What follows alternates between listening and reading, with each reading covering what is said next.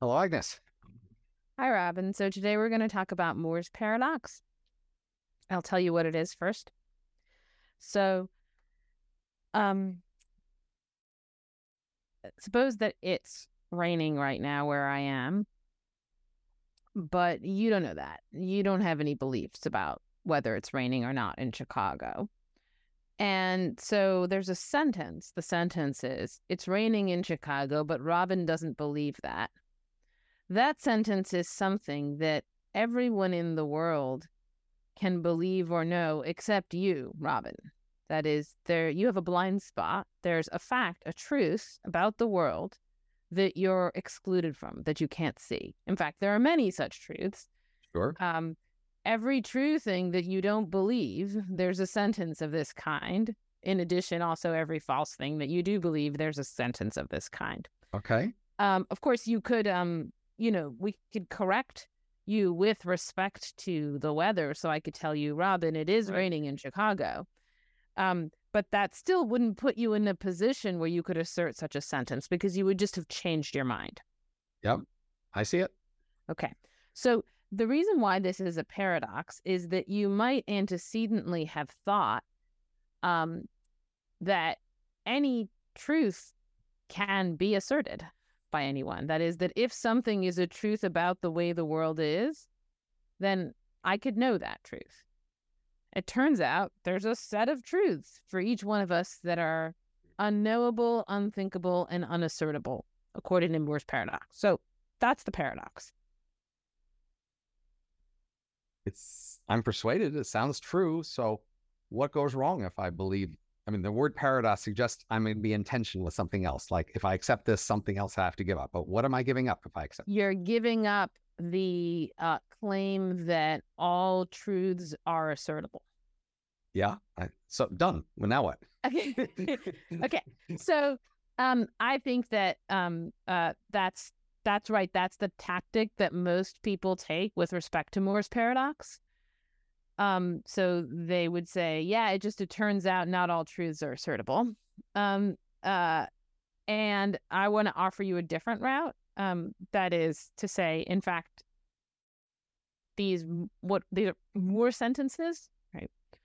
Um, uh, that Moore sentences can be asserted, and so you don't have to accept that horn of the dilemma. And, So and asserted sen- by the person involved. Yes, yes, yes. Right. It's only it's only counts as a Moore sentence for Yeah, the relevant okay. person, right? Yeah. Um. So, um. Can I, can I just summarize? I mean, I would think the key situation here is I have to say I'm I am wrong about X, which is hard. I could say I was wrong about X or I will be wrong about X, but it's hard to say I am wrong about X. Exactly. Right. So that's the problem. Um, it is hard to see that you are wrong about something. And the reason why it's hard to see that is because that is, you know, there's a kind of discrepancy between the way the world is and the way that you think it is. And it looks like anyone can see that discrepancy, but not you. You're not going to be Right. able to see the ways in which your mind diverges from the world. I could just split into multiple personalities who have different opinions about each other, but that's not going to be very satisfying, I expect, right? Well, none of them is able to assert a Moore paradoxical sentence. So there they have the same problem that you do. Well, this I in here will then be modified to be different versions of us, right? So I think it's raining, but the other I doesn't, you know, so we, so it's about, but you would need those two I's to be the same part of us, say, even not just the same person, but the same part. Well, or I need each of them individually to be able to assert the sentence and and they're not individually, right? You're somehow trying to cobble the sentence together out of different I's, but but that's not an assert an assert an assertion has got to be like one person asserting all the one I asserting all the way through. That's how you get an assertion. If I start saying something and then you continue saying it, that's not one assertion. Um uh like not unless you're, you know, continuing something you take me to be saying, right? Um Okay. uh And you- you're also So- requiring that each I sort of have full scope of all topics, right? If I if I could break myself into different parts who only has limited scope of topics, then I might get away with this or something. But you're not going to like that either. I, I'm not sure I understand that.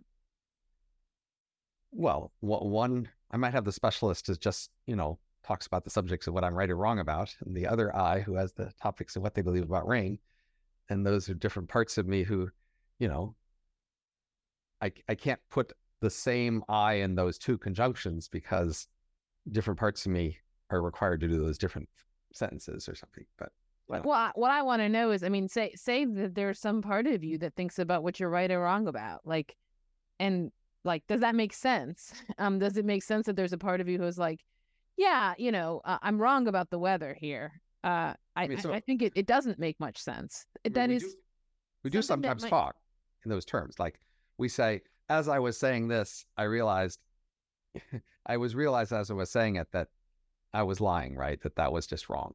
But and that could right. be an overlapping sensation. I was still saying it, even as I was realizing it.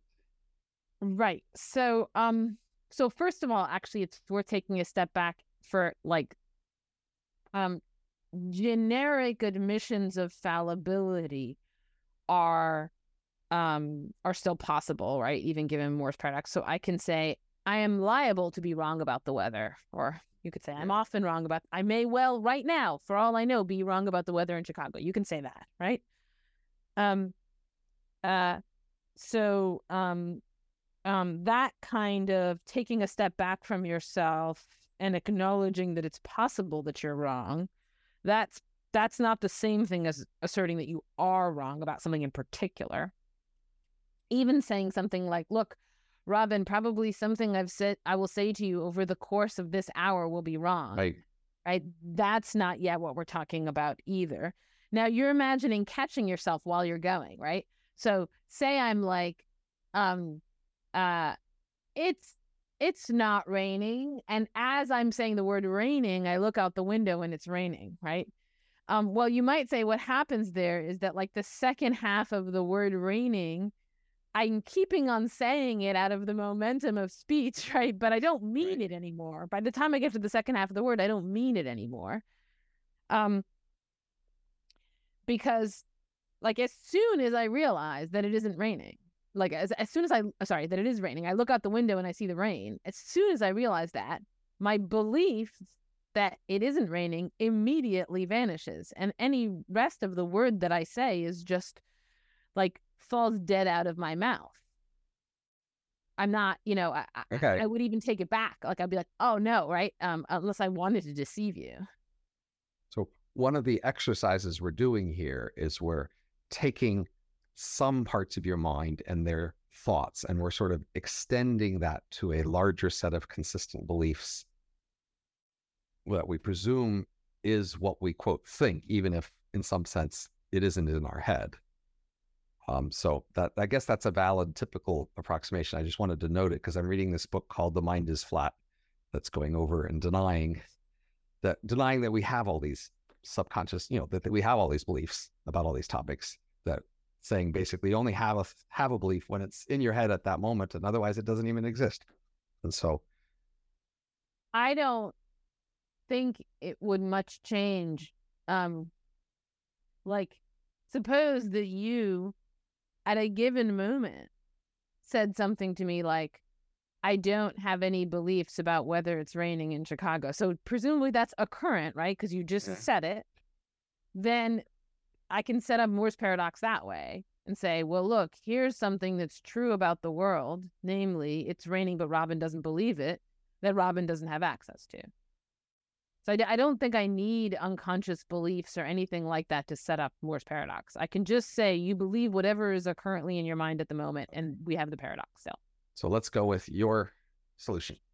Okay. So my solution is um, that it's in fact possible to assert uh, a Moore paradoxical sentence. And we have an example in Plato's Alcibiades, where um, Socrates says Alcibiades doesn't know about justice and injustice, though he thinks he does.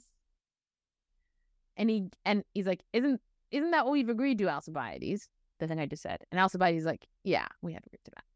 So Alcibiades agrees to the claim that Alcibiades doesn't know about justice and injustice, though he thinks he does, which is uh, it's not Moore paradoxical when Socrates says it, but it's Moore paradoxical when when Alcibiades agrees to it. Yes.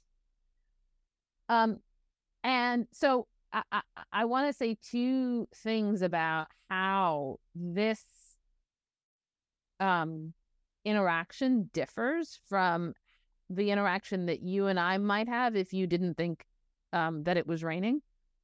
Um, so if you, suppose we were in the same place, right? And uh, uh, you're like, it's not raining in Chicago, and I'm like, yes, it is, Robin. Just look out the window.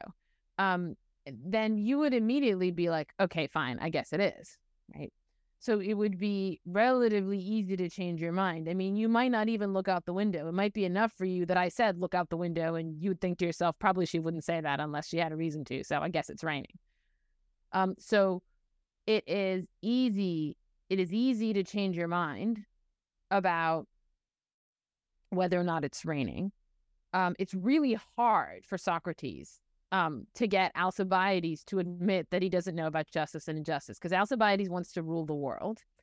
And what he, the way that he wants to rule the world is by giving advice about what the city should do. And that advice is advice about justice and injustice. Uh, so even after Socrates gets Alcibiades to acknowledge this, like Soc- Alcibiades barely misses a beat where he's like, okay, I've got a new definition of justice. Let's try this one, right? I, the one I just gave you didn't work. Let's try again. Um, so uh, so- Socrates is like having to over and over again show Alcibiades that he doesn't know what justice and injustice is. It would be like, it, you know, uh, uh, if I had to keep trying to prove to you that it was raining, even after Right. you looked out the window and you saw the Right. rain, right? Okay, so that's like one difference between the two cases. That's important. And the other difference is that in the case of the rain, I change your mind. That is, I go you you go from thinking it's raining, it's not raining to thinking that it's raining. You kind of flip over to like having a new view. And that's not what happens to Alcibiades. He doesn't come to change his mind. He just comes to see that he is wrong. That is, he's like, he's stuck. He sees and he feels that he's stuck. Um, you're not stuck ever with the rain. You're just like, no, it's not raining. Oh, okay, it is raining. But he has, and th- these two things, the fact that it's hard um, to move Alcibiades relative to you and the rain, and the fact that Alcibiades can be stuck and thus can can be living inside of an ignorance, uh, a, a mistake that is visible to him, are related to one another. So can we just say the sentence that Alcibiades can say that is a Moore's law? I mean, he says, I don't know what justice is and what? What else does he say? Or Alcibiades doesn't understand justice and injustice, though he believes he does.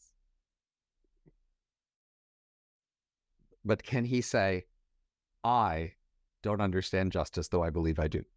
That's the Well, thing. he he agrees to it. Like Socrates says, yeah. isn't this what our argument has driven us to?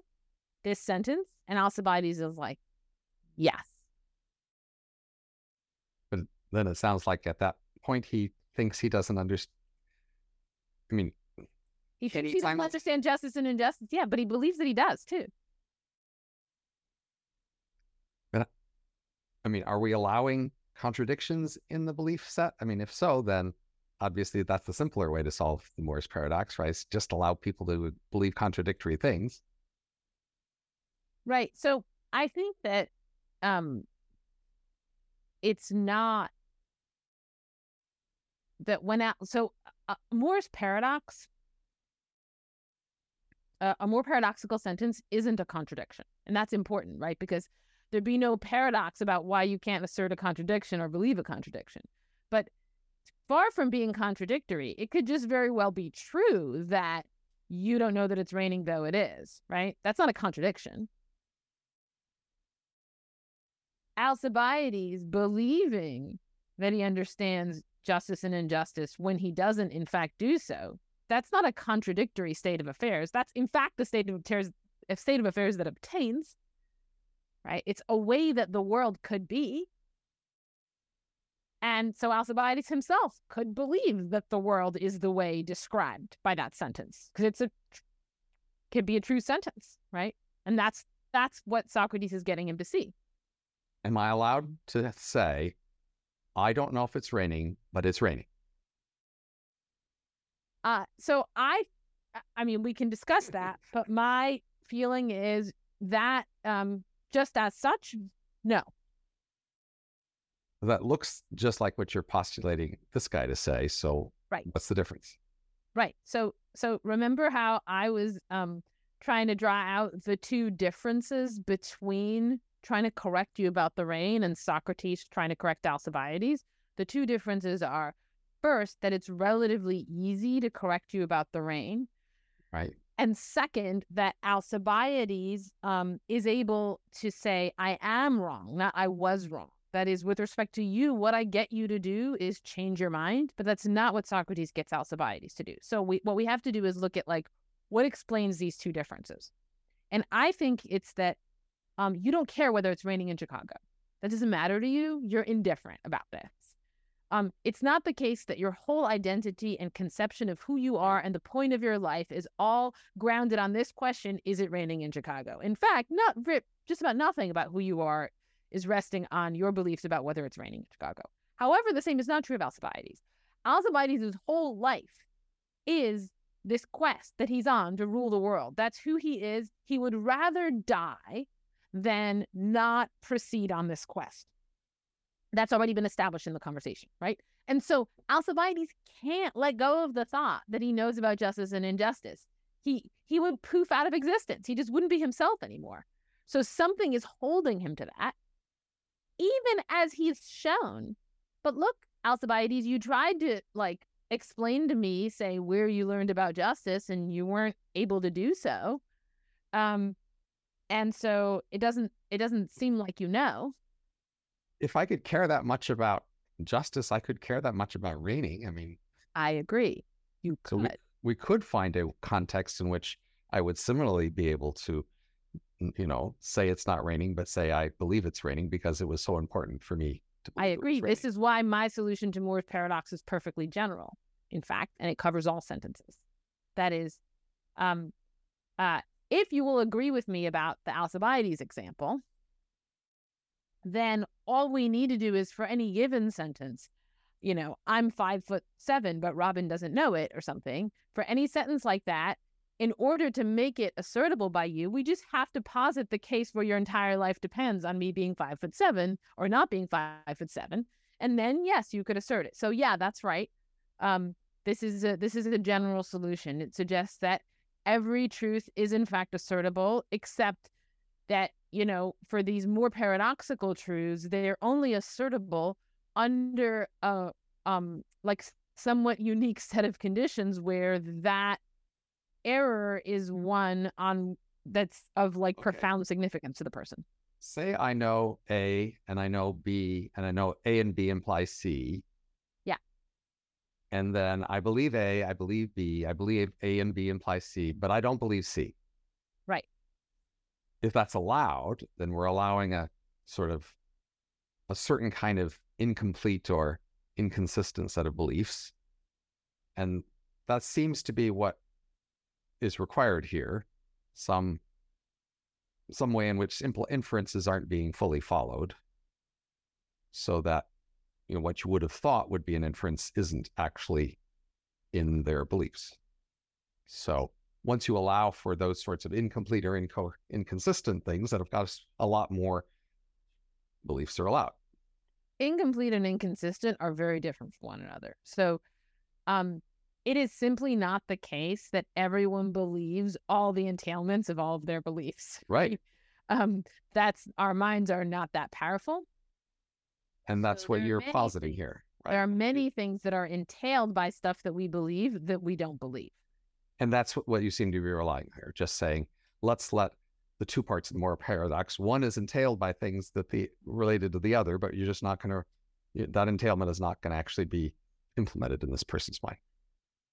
Right. I mean, um, um, this is a much more puzzling case than like, um, failing to draw an entailment is that's like um that's ubiquitous, right? This right. is a puzzling failure to draw entailment. So only some failures to draw entailments are puzzling because some entailments are like sure. just going to be really far down the line. So um, there's there's two elements of, of, of an entailment. One is how easy it is to do the calculation, and the other is how reluctant are you to draw the conclusion. You're, Right. You're going with the reluctance to draw the conclusion. We could also do it through, say, a long string of inference required to get to the conclusion. Right. But I think that um I mean when you say reluctance, that makes it sound like the person like has a choice and they're they're unwilling or something. Um and um Able. yeah, so I think that um it's something like um there everything that if everything that Alcibiades does, if every minute of his day Right. is driven by, inclu- including the conver- very conversation he's having right now with Socrates, is driven by this thought: I have to become ruler of the world, or at the very least, at the moment, ruler of the Athenians. Um, then, and then here's this possibility: well, you might just not be able to do that. That's not admissible for him. It's it's Okay. For simple for for reasons why something that's illogical may also be inadmissible into right this for him it Right. like inadmissible But the point thing is, there's what would what seemed to be a simple inference that's not being made. An entailment is not being followed, and we can have many reasons for that. But all we need is for that to happen, and then you can get these Moore sentences to be said by a person who, you know, believes A but not the entailment of A because of many reasons why they wouldn't do that, and then they can say these two things. so i think you need a little bit more um because um i think it's not an accident that the way that this Moore sentence gets asserted is um in a conversation where one person is asking questions and the other person is answering them so say you're alcibiades right and it's just like a fundamental presupposition of every minute of your life that you've got to rule the world then you're not going to so much be asking yourself the question, but can I rule the world? And is it legitimate for me to do so? And do I have the ability? yeah. And do I have a claim on doing so? Um, and so, like, similarly, right, you might say, even with respect to like the weather, like, if you don't think it's raining in Chicago, you're not very motivated to be like, but is it raining in Chicago? Because you think, like, Sure. it's not right or or or um um you like you don't have a um a particular reason to look into it Sure, but that's just one of many reasons for not producing an entailment, right? well um right but we we don't we we need more than just the absence of the entailment we need the presence of the two things driving the entailment so in order Yeah. to get the assertion of a Moore sentence you need both of those states of affairs to obtain Right. And what I'm saying is, um, the conventional philosophical wisdom, which you were inclined to agree with at the beginning of this conversation, and thus dump a, I think, um, really profound and important truth, namely that truths must be able to be assertable.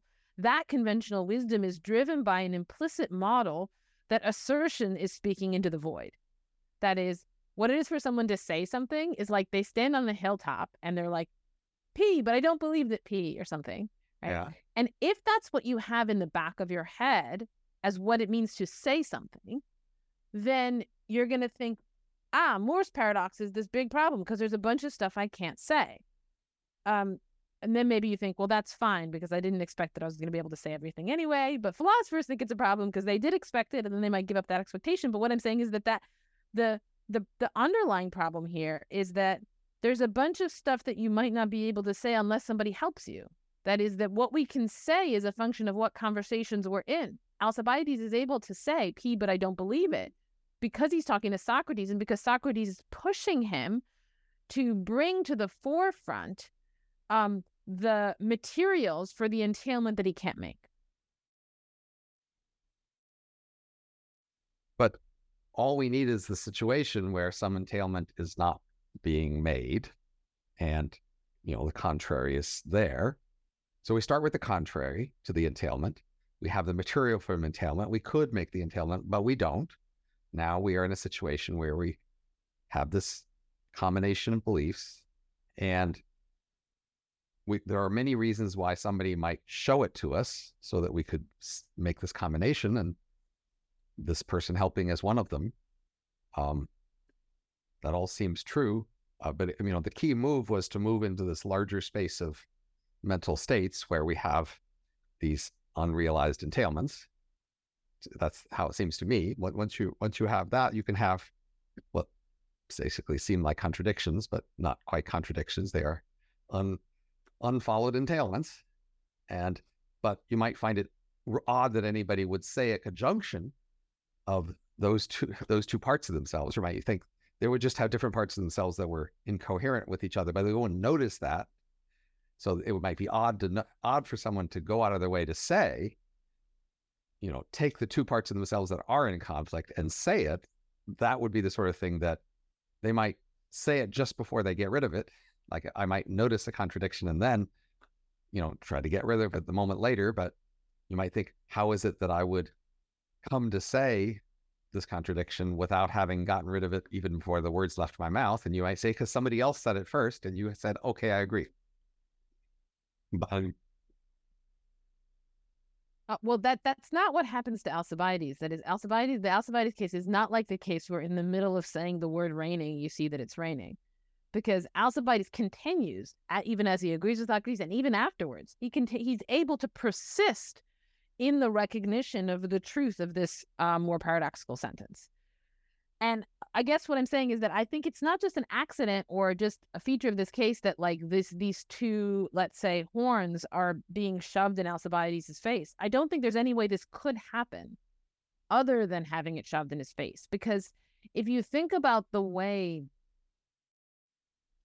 um thinking works, like when I start to think of something is wrong, like inside of my own head, I just move on and um there's like what Socrates is doing is he's holding Alcibiades to stuff that he has said earlier in the conversation. He's like he's like suspending it, right? And and saying, look, these things that you agreed to, they're still present to us.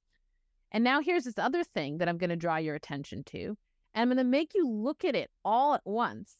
And I think that the way that our minds work when we're thinking by ourselves is we so put a premium on sort of thinking that we're right about stuff that if there's that tension, we just won't look at all of it. We'll just look at some part of it. That is, the unwillingness to draw the entailment will reverberate backwards to an unwillingness to take it all into view. So, one thing that's bothering me is the structure. So, you, I mean, an analogy might be I say, I I understand religion. I know why religion exists. Yeah. And I say it's because people like are afraid of death. And then you right. say, no, that's not right, Robin. Look, you know, here's people who are uh, religious and, and, and, you know, still afraid of death or something else, right? And then I go, oh yeah, well, religion is about the, you know, the powerful needing to coy the masses, right? And, and I tell you that, and you say, no, that's not right, because here's people, here's places without powerful people, but they still believe in religion, right? And I go, oh, well, then religion is. So in this form, my claim is I know what religion is. Yeah. And then you tell me, and I tell you a particular theory about what religion is, and then you knock that down. And then I immediately offer a new theory. And now the question is, well, I mean, in some sense, I was wrong about the particular theory I had about religion. I mean, so that's a sense what, you know, if I if the claim was I know why why we have religion, it's the first reason, then you've shown me the first reason isn't right. And now I offer a second reason. You say, oh, the second reason is right. So um, it seems like I should, at some point, as soon as you knock down my first reason, I should admit, oh, well, I didn't know what religion was. But now I'm trying to turn myself into the person who does think he knows what religion is by offering a new theory. And so I'm quickly trying to fill in a gap you've shown me as opposed to arguing about what the previous state was. So if we distinguish like moments in time, when did I know what religion is? Well, I got to admit, at the first part of the conversation, I didn't know what religion is. I have to admit that later. I might think, well, now I do, but later, up before I didn't. So it seems like if the claim is, I know what religion is, it's kind of ambiguous. At which time did I know what religion is? Uh, and similarly with Alcibiades, you know, in some sense, he's got to admit that he didn't know before even if he now thinks he knows because he made up a new reason. Right. So there's a little bit of time before he comes up with the new reason. I mean, it's not that much time, but it's like a couple of words exchanges, right? And so, but what I think what this sheds light on is like with the religion person, um, let's say, um, um, um, um, we might distinguish whether they're more similar to you about the weather in Chicago, or whether they're more similar to Alcibiades about his knowledge of justice, right? So there might be someone who's like, I know what religion is, and they had an idea about it, and you're like, no, here's why that's wrong. Like, okay, I guess I didn't, whatever, right? That is, they might be, it might be relatively easy to change their mind about it. Relatively little might be riding on it for them. But that's that's one case, right? And in that case, that's probably what would happen. But suppose that it was like very central to who they were, that they know what their what religion is, that like, you know, a very it's a very deep part of their identity. It's part of what's driving them in this very conversation is the thought, I am no one unless I know what religion is. Well, then they're gonna want to pivot really quickly, right? And to be like, yeah, but I still know what religion is. Um, and um, they're not going to want to spend much time in that intermediate state. Like after you've shown them that their first definition was wrong, but before they've come up with the second one. This happens all the time with Socrates, by the way, right? It's like he, it's a pattern of how he interacts with people. It's like they give a definition, they're like, oh, this is easy. And they give one. And then he's like, no, that doesn't work. And like, oh, okay, here's another one, right? And then um, there's a there's a dialogue called the Meno where Meno describes says Socrates, you're like a kind of fish that stings people and then it makes their mouths numb. That's what I feel like because I'm really good at giving speeches about virtue. I've done it on a lot of occasions. For some reason, right now, my mouth isn't working because of you. Um, but like, but I clearly do know, right? Um, um, and but but like why would you want to move quickly to the next definition? Well it's exactly because you do not want to spend much time in this condition that alcibiades is in at the at this very moment right? Um being in a position where you can assert a Moore paradoxical sentence is not comfortable. It's recognizing that you're wrong okay. and that doesn't feel good. But in that short gap if we ask can he say the Moore sentence at that moment? Right. The answer is going to be yes because he says it well, you might think he only says it when he when he has his new theory, right? He doesn't though. Um, so uh now that's the problem. Like he knows that his first theory is wrong. He yeah. knows he doesn't have a second theory. Yeah. And so can he claim that I know when he doesn't know how he knows? He just has is, is saying I know really mean I will figure it out. Is that allowed? Is that is that a kind of knowing? I will figure it out eventually, therefore I know now? I think that um uh you're raising your hand somehow. Yeah, I have no idea why that happened. Okay. Um um um I think that the reason why Alcibiades thinks that he knows about justice has nothing to do with the validity of his past definition of justice. It is, he thinks he knows about justice because he has to know about justice. Right. But when Socrates says your definition didn't work, therefore you don't know, and he yeah. agrees with that. Now, in some sense, he's agreeing with a different sense of the phrase, right? There's right. like, you know, he's saying, I do know fundamentally, and so I'll figure out a way to say it to you. But yes, you got me. The last definition I gave you didn't work. Right. So that's the sense in which I don't know. Which what I mean is the definition I gave you doesn't work. So obviously, I was wrong about that definition, but I still know means I'll I'll find a definition. I, am pretty sure I'll find one, and that will show that I knew all along, because it'll sort of come from something that I knew all along. But when he says, "You're right, Socrates," he's really sounds like he's more admitting, "Yeah, you got me. The definition I gave you didn't work." So I think that um, there is such a thing as kind of like recouping or something, re- regrouping, let's say, right? Um, um, where Alcibiades is like, let me try this. But I think that there's, before he regroups, what we really have is one argument that points to Alcibiades knowing what justice is. The premise of which is, I have to know about what justice is, therefore I do know what justice is. That's one argument.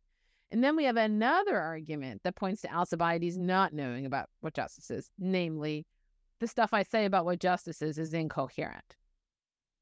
And, um, you know, with respect to that second argument, maybe the first time you try, um, you're like, oh, well, let me try again. He does try again, right? And then he does try again, and um, and um, um, you know, there's a like there are a variety of ways to sort of reconcile this tension um in favor of well maybe i got to change my life and no longer start um trying to rule the world because I, I don't know what justice is so i don't know how to rule the world.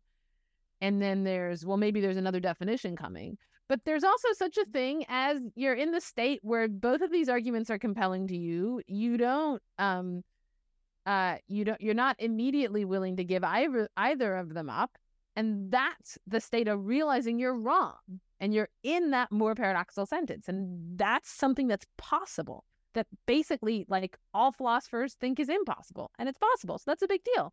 But it, it seems to me like if you make i mean all all language is you know a condensation uh abbreviation relative to some way we could expand things more precisely and you might argue that in this case it looks like these are the same thing but they're really two different things. Like one case they're saying yes the argument i gave you was wrong therefore that argument doesn't know about justice but i know about justice uh, because i will figure it out eventually. So there there could just be these things aren't this aren't the same thing.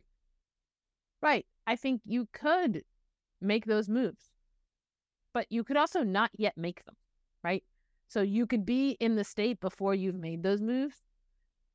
Uh like in a way, you're imagining that Alcibiades is thinking really fast, but this is the first time he's ever had a conversation in this of this kind in his whole life. And uh he's kind of shocked.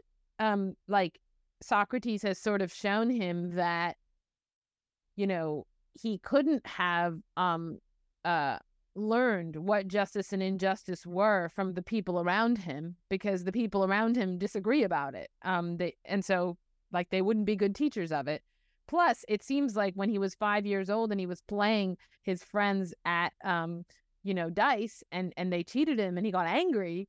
Um, he he thought he knew back then, right? And so he couldn't have learned it later if he thought he already knew it at the age of five. Um, and for Alcibiades, it's like it's like a huge shock to realize that this story that he'd been telling himself, which is like I'm pretty wise about justice, um, kind of collapses when he tries to explain it. And you know, you're offering him ways to regroup, and and those are possible, and he's going to try to take some of them. But there's before he does that, and that's just when he can say the sentence. That's when he can realize that he's wrong. And maybe the thing about intellectuals, right, is that we're like we're like really good at getting out of that feeling that we're wrong. We get out of it super fast.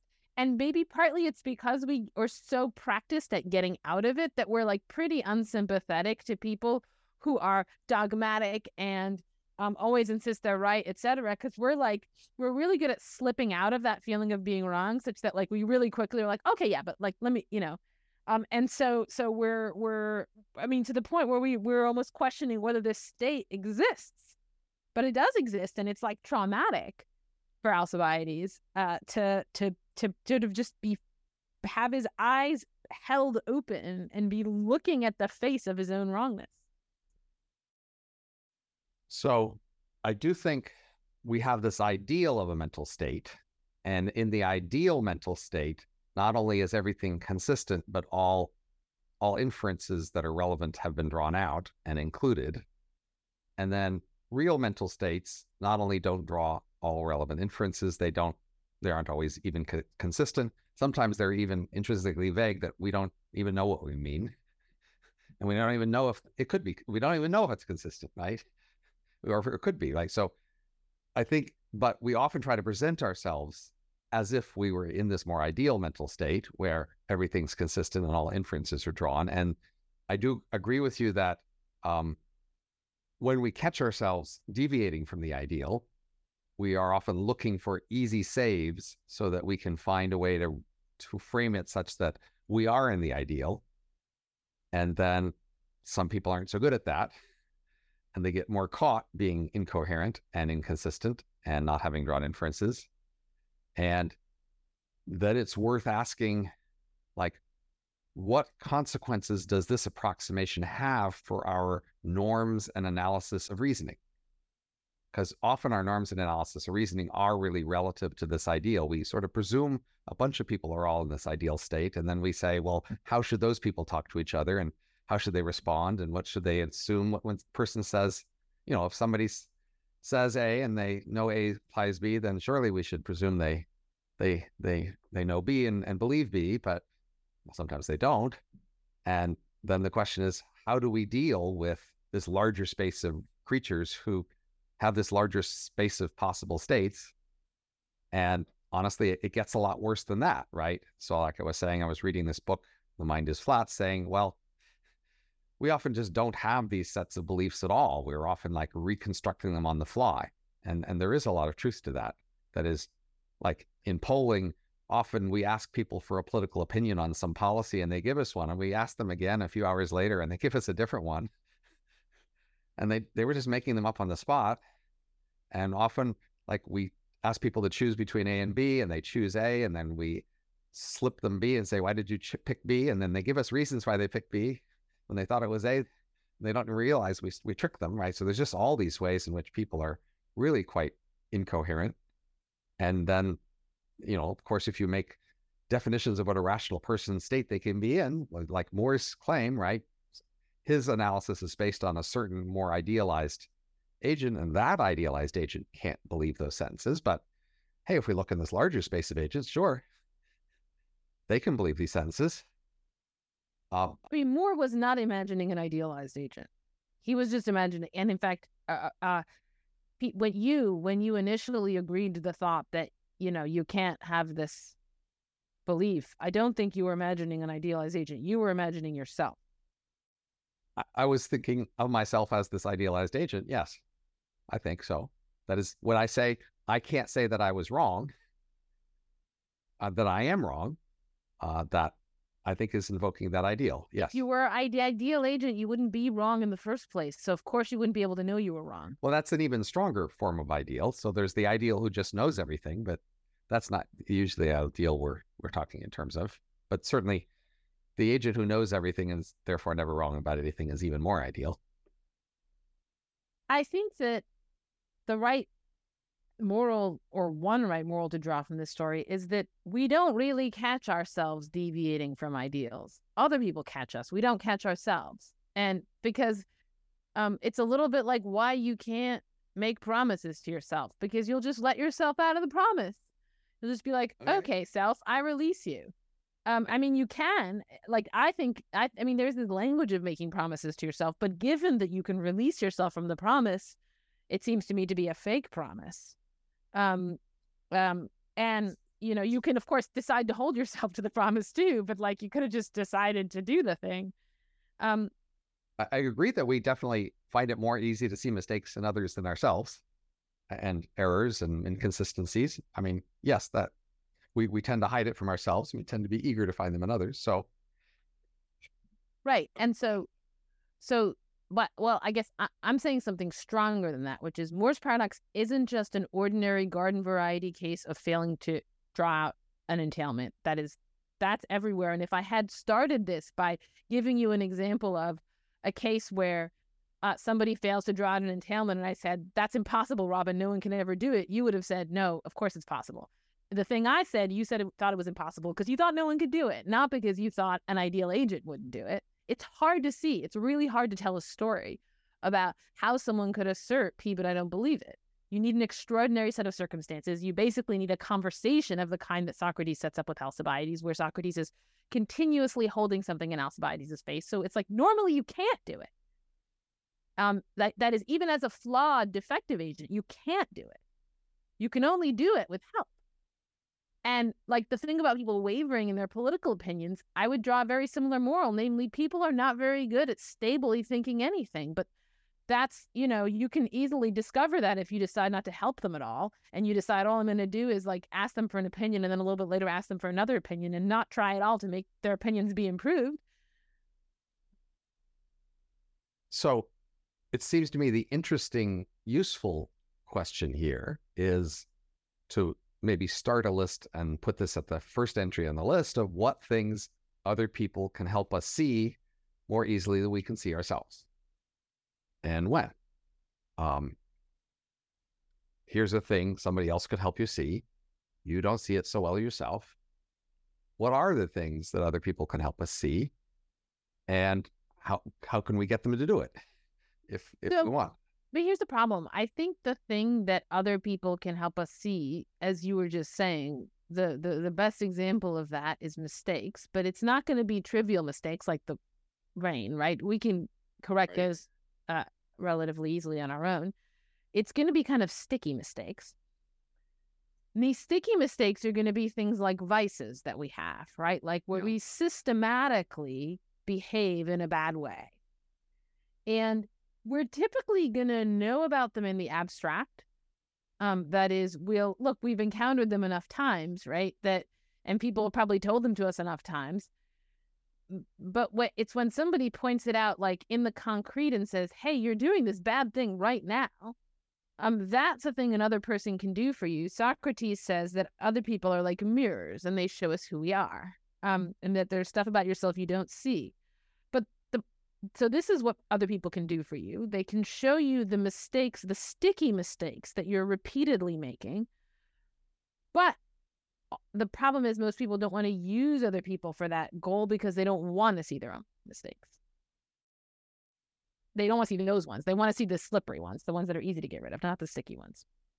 So, in my experience, having recently had people point out some of my mistakes, I can remember the emotion and the feeling of it.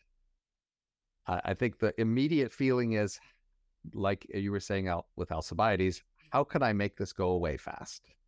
Mm-hmm. Right? I don't want to be reflecting this. I don't want to be looking at this. I want to look at something else. So I want to make this go away fast. And so then, but of course, the fastest way to make it go away is just to forget about it and not do anything about it. Is just to put it out of your mind and distract yourself. Yeah. So then the challenge would be how can you see a mistake or how can you help somebody else see a mistake and at that moment offer them something better to do with it than look away?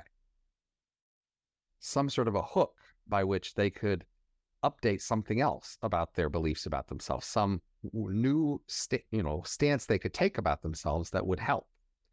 They need something fast. they don't want to stay in this position very long because they've got some easy outs like making up a new theory. And that probably is the hard part. Like if you, it's not enough to merely point out somebody's mistake. If you do that without anything else, they will immediately, you know, look away, find a new excuse, be done with it, and then, you know, forget about it. And they won't really remember the ep- episode as being very pleasant anyway. So, you know, they won't like you so much. So what you need to do is have have a new framing for them. Like not just here's a mistake, but like here's how you can understand yourself as someone made made the mistake and now see yourself in a new light in some way that you're willing to embrace.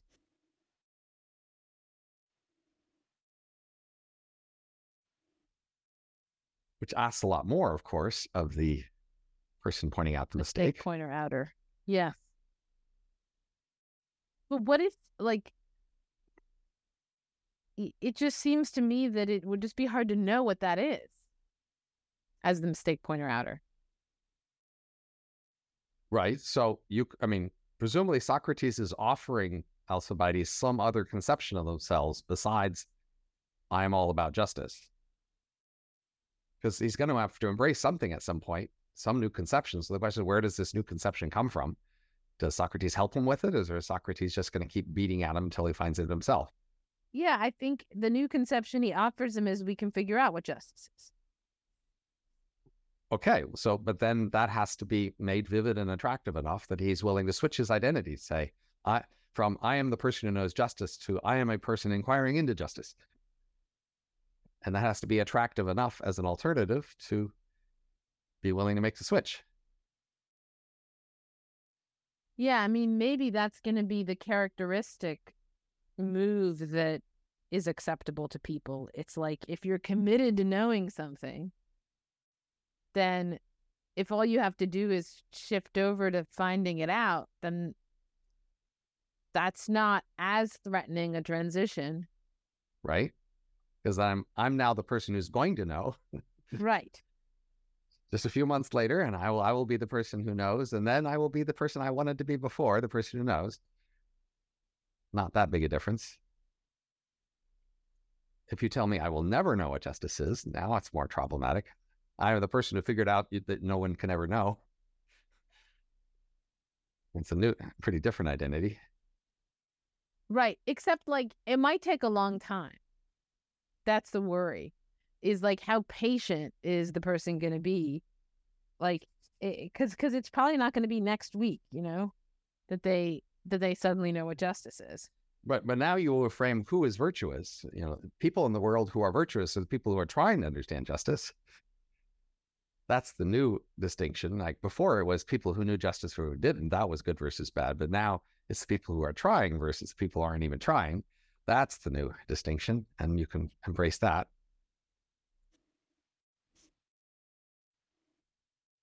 Right. I mean, I guess that's exactly what um happens at the end of the Alcibiades. You know, Alcibiades is basically like Socrates. I'm going to be um like your groupie from now on. And Socrates does. I mean, uh, that that doesn't quite work out between Socrates and Alcibiades, but he does end up with a lot of groupies. Um, and maybe that's the that's the self conception that he offers people. Um, is that we're the people who are um, we can we can uh, retreat to the position of mm-hmm. being the people who can figure yeah. it out. Now, in some sense, this is the prototypical rationalist move, right? So the simple-minded concept of intellectuals is some of some of them know more than others, right?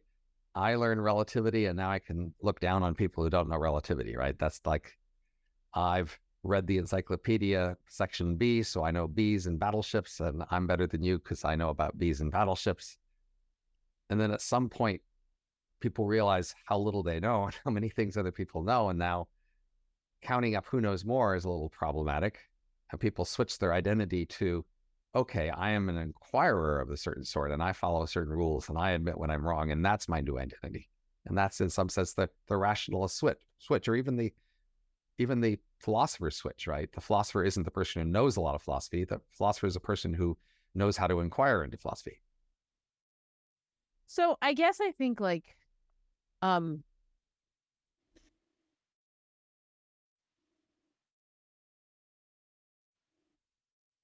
sometimes it seems to me that the um the rationalist move is just locating a different place to be arrogant. Well, of like course, yes, um um yes, but it's a more defensible place. That's the point. and um but I I think that I mean the the position that Alcibiades is in is he's thinking to himself, I have to know P, but I don't know P, right? Those are like the um the things that he's trying to combine. And I guess I feel like um I often feel that the rationalists just give up on the I have to know, like that they're happy with themselves if they have like some kind of good estimate of how wrong they might be or something and that that's like that's all a person could ever really want. Um and what like you know, even if we do say that Socrates is offering people the opportunity for a certain kind of virtue, the thought is like, yeah, but it's supposed to not be enough. Like it's supposed to be a form of virtue where you're always aware that you don't have this other thing. Um, right? uh, it's sort of like the very title of LessWrong. It's almost like we're trying to be less wrong, but also we're like less wrong than the rest of you. So actually, we're just like better than everybody else. Yeah. Um, um, as opposed to like, no, we want to be right. Like that is that's the goal. Um, and um and so we're we're defective in virtue of not being right and it's not it's unacceptable that we don't know what virtue is or justice is um and so that that's a different um that there's a certain characteristic misunderstanding of Socrates where what he's doing is retreating to one piece of meta knowledge namely that he knows that he doesn't know anything except this one piece of knowledge right Yeah. and I think that that's a lot like what rationalists are like, but it's not what Socrates is like. He doesn't retreat to that piece of meta knowledge. He's always like uh, uh, um um um on the battleground, like trying to figure out what justice is, and being like, okay, maybe this guy knows. Um, and that that does seem like a different way of combining I must know P and uh, I don't know P. The the the the inquisitive way. Um, so it, I mean, it seems to me we're getting on something very important and interesting that we've come at before from different angles, which is sometimes you and I have had different conceptions of the ideal inquirer or the ideal intellectual and different norms we think they should follow or whatever. But I, I might think it's more at core. We have these ideals, the ideal intellectual, and we have some features of them in our mind. And then we aspire to meet those ideals. But there's a family of different ideals that people have had over time. And we, you know, the, maybe we're both see ourselves as past the simple rationalist ideal, but we may have different ideals. That is, we're each trying to say, well, that's not good enough. Let's find a new ideal. But honestly, Mike, it can be hard to figure out what ideal really makes sense because there's a bunch of trade offs. Uh, is it enough just to honestly be inquiring into what's true? Uh, is it enough to admit when you're wrong? Is it enough to have be on the right important questions? Is it enough to perhaps have some idea what you would use it for? I mean, these are various conditions we could imagine adding to our requirements for an ideal intellectual. And if we add enough, we probably won't be able to satisfy it. But if we satisfy, if we sac, you know, decide we're satisfied with some limited set, you might say, well, that's not good enough. I want you to be more ambitious. Try harder. Well, I mean, this category, this word intellectual is more of your word than my word. And fine, whatever word you want to use. Well, I would, I, I mean, I might say philosopher. And the thing about a philosopher is that they are not ideal. You feel excluded by the word philosopher? Well, yeah, because you guys have a department and you call Department of Philosophy, and we're in the other departments. So like... You're not in the Department of Social Science, but you consider yourself a social scientist. Well, in fact, Humanities and Social Sciences is the name of our division, which economics is in. So yeah, we are in the Department of Social Science. Okay, then you're also a humanist by that argument. Okay. Well, so humanities added, and you know, there's a the end means they're separate. But anyway, but the oh, point is, we can uh, have these different names for these ideals. Well, well, I, that, no, no. The, my point was to say that philosopher is constitutionally cannot be an ideal because the whole point is that a philosopher is somebody who's trying to be somebody else. Um, that's like saying the ideal trainee. Like the ideal trainee is not a kind of ideal because they're trying to not be a trainee. Okay. Um, and so, like, your idea of an intellectual kind of smooshes together two things that for me are really importantly different namely um, someone who is in an ideal cognitive condition that person is a knower they know stuff and they're not wrong about the stuff that they know uh, and that's what it is for them to be ideal. So there aren't going to be a bunch of Moore paradoxical sentences that are true of them because they're the ideal and they know stuff, except about stuff that's unimportant. Um, and then there's the person who's trying to know, and that person's not ideal. They can't be because they don't have the thing that they want. And so the philosopher is in the second camp. Okay, but there's still a bunch of other criteria we could add as conditions in our own self concept that we are either have or aspire to. And it's interesting that different kinds of thinkers have these different packages of ideals in their head and different degrees to which they're trying to achieve them.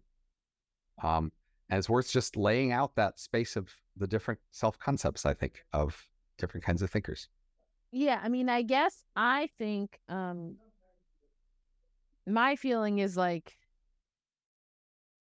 if you're like beggars can't be choosers. If you're a philosopher, you're a beggar. And so you've just got to figure out how to make people talk to you so that you can learn stuff. And your ideal of who that is is going to be whatever is going to get people to talk to you so that you can learn stuff from them. Um, because you can't figure it out on your own because you can't find your own mistakes. Um, so and... give, give you some examples. Like in STEM, at least, there are the people who see rigor as the central defining characteristic, right? And in their mind, they are rigorous. And what that means is if, if they don't have rigorous methods or rigorous vocabulary for a topic, they just set it aside as not my thing because people like me don't take positions and talk about those things, at least with our official hats on. We are rigorous. So that's yeah. one kind of self concept. Another kind is the activist concept. Some people think being a thinker really isn't a value unless I have a relationship to a political project and I have some I'm using my thinking in some way to advance that. And Yes. otherwise I'm worth I'm otherwise I'm worthless, right? Yes, I would put you in that category because you think that it's very important to think about what you would use the ideas for. Well, I think of that as as a third kind of criteria, a more broader than the political one. Not all not all use You uses like political. some activists. There's I- like politics within activists. There's like politics, right? Of how some of the activists hate the other activists, and you don't like Okay. the ones that are like political. So you're like, they're not my group. So that's like I- I not a political. I haven't denigrated any of these people. I'm still just trying to to distinguish, to name these various Right. kinds of But I guess. I, I I think that that is the the the people for whom knowledge isn't important unless you can use it for something. I would call that the activists. Okay, but there are political uses and non-political uses. Is all I was trying to say. That and many people, it's important not just they have a use, but that they have a political use, Okay, fine. and and that's an important self-conception of people, right? And then there are some people for whom, like, being allied with some set of people who share your views together is a positive, and for some people it's a negative. Like, so some some thinkers are sort of contrarian by their nature, right? And being a contrarian is kind of part of their brand. hmm And if they were found too much to cohere and agree with a group of people too much, they would think they had betrayed that. It's almost a principle to them. And I think I've been like that to some degree, and I'm around other people who are somewhat like that. So I feel especially aware of that. Some people for whom the contrarianness of of a set of positions and stances is some, you know, important, central. I mean, they they talk about like being like Galileo and being willing to defy convention and to, you know, not suck knuckle under social pressure and you know, but all that's Galileo's a weird person to compare yourself to then because he did knuckle on. well, yeah, But okay. right. But um, you you know the story. The point is that there's people for whom Story is that he did knuckle under pressure. I mean, what? Because because he said something different the minute that he died. Um. Okay. he, you know, his his struggle is at least something I identify with, right? So a lot of people, an important thing about being intellectual is defying some pressure and some authorities to st- to state the truth, even if there's penalties for it, right? And Yeah. for some people, they aren't an intellectual until they've been in that moment. That's the moment that validates them as a as a certain the kind of thinker they want to be. Is the moment where they speak truth to power or something like that. So I, I mean, I, I I identify with that last one, um, in that you have to be disagreeing with people in order to get them to refute you. And so being a contrarian is just saying things people are inclined to disagree with, and that's how you learn from them. But to me, the idea that's the thing that's weird is the people who want to combine defiance with being an activist, like you, um, where it's like you want to say things that people don't like and don't expect, and then you want to change the world and make it like that way that they don't want to hear that it is. Um, so that's a that's an that's an odd collocation of um of motivations. Um, but you know, if I could just say something about the rigor people, right? Like rigor literally means stiffness, right? Like Yep, rigor mhm. mortis. Yep. Um, and I think that the thought about rigor, that's exactly what I think is sort of missing in philosophy. Rigor is possible when you can hold your thinking stable by yourself. So, like logic, right? yeah. Which you know doesn't exist yet in any in any kind of formulated way at the time that Socrates is talking to people. Um, logic is an attempt to kind of see your own mistakes. Right. Um, and if you can have like a rigorous methodology, then you can think about stuff by yourself because you can kind of alienate your thinking from yourself and then look at it and then look at its like formal properties and then see whether it works. Um, but for sort of and and and we can do that in philosophy when we get out a little ways from the fundamental questions. But when we're near the fundamental questions, um, we can't do that, and we're just we're just polluted by our own mistakes to the point that we can't see them and so we're kind of helpless. Like the way that the way that you describe the person who's like going to be methodologically rigorous who can turn up their nose at that's not my thing it's just like they're not beggars right? Um and non-beggars can be choosers but um if you're just at sea and like all you've got is other is the hope that other people are going to correct you, then you better be very friendly and very contrarian because those are the two things you can do to get people to correct you. I mean, I do think we have lots of ways to find mistakes besides logic. I mean, for example, if we just write something down and put it away and read it again in six months, we often, that distance gives us some ability to f- ah, critique what we wrote before. Right. I think you're you are a little bit of a different person at a later time. And so your older self can critique your younger self. But that's not very efficient process because you might want to know now whether your views now are right or wrong and not have to wait six months. Plus, some of your more fundamental errors are likely to persist for six months. So yeah, I think you can use the trick of I'm I'm going to be a different person later, so later me can critique earlier me. Um, but you know, it'd be better if you had that later you around right now to critique you, and that's what other people are. So most people aren't intellectuals or professional thinkers, but most people are still feeling like they're holding themselves to standards in their thinking, and they are somewhat proud and you know feel like it's almost a moral thing that they should hold themselves to certain kind of thinking standards. So I think it's also interesting to wonder what those standards are. Maybe they are some echo of standards they heard from some professor earlier on in education. But uh, interestingly, I mean, almost anyone I've ever met in any walk of life holds themselves to some standard for what good thinking is. Or they say they do. I think Yes. what really happens is other people hold us to standards. We don't do it. Okay. But we should Yes. um we should stop because we've got more than an hour. All right. Nice talking. Yeah.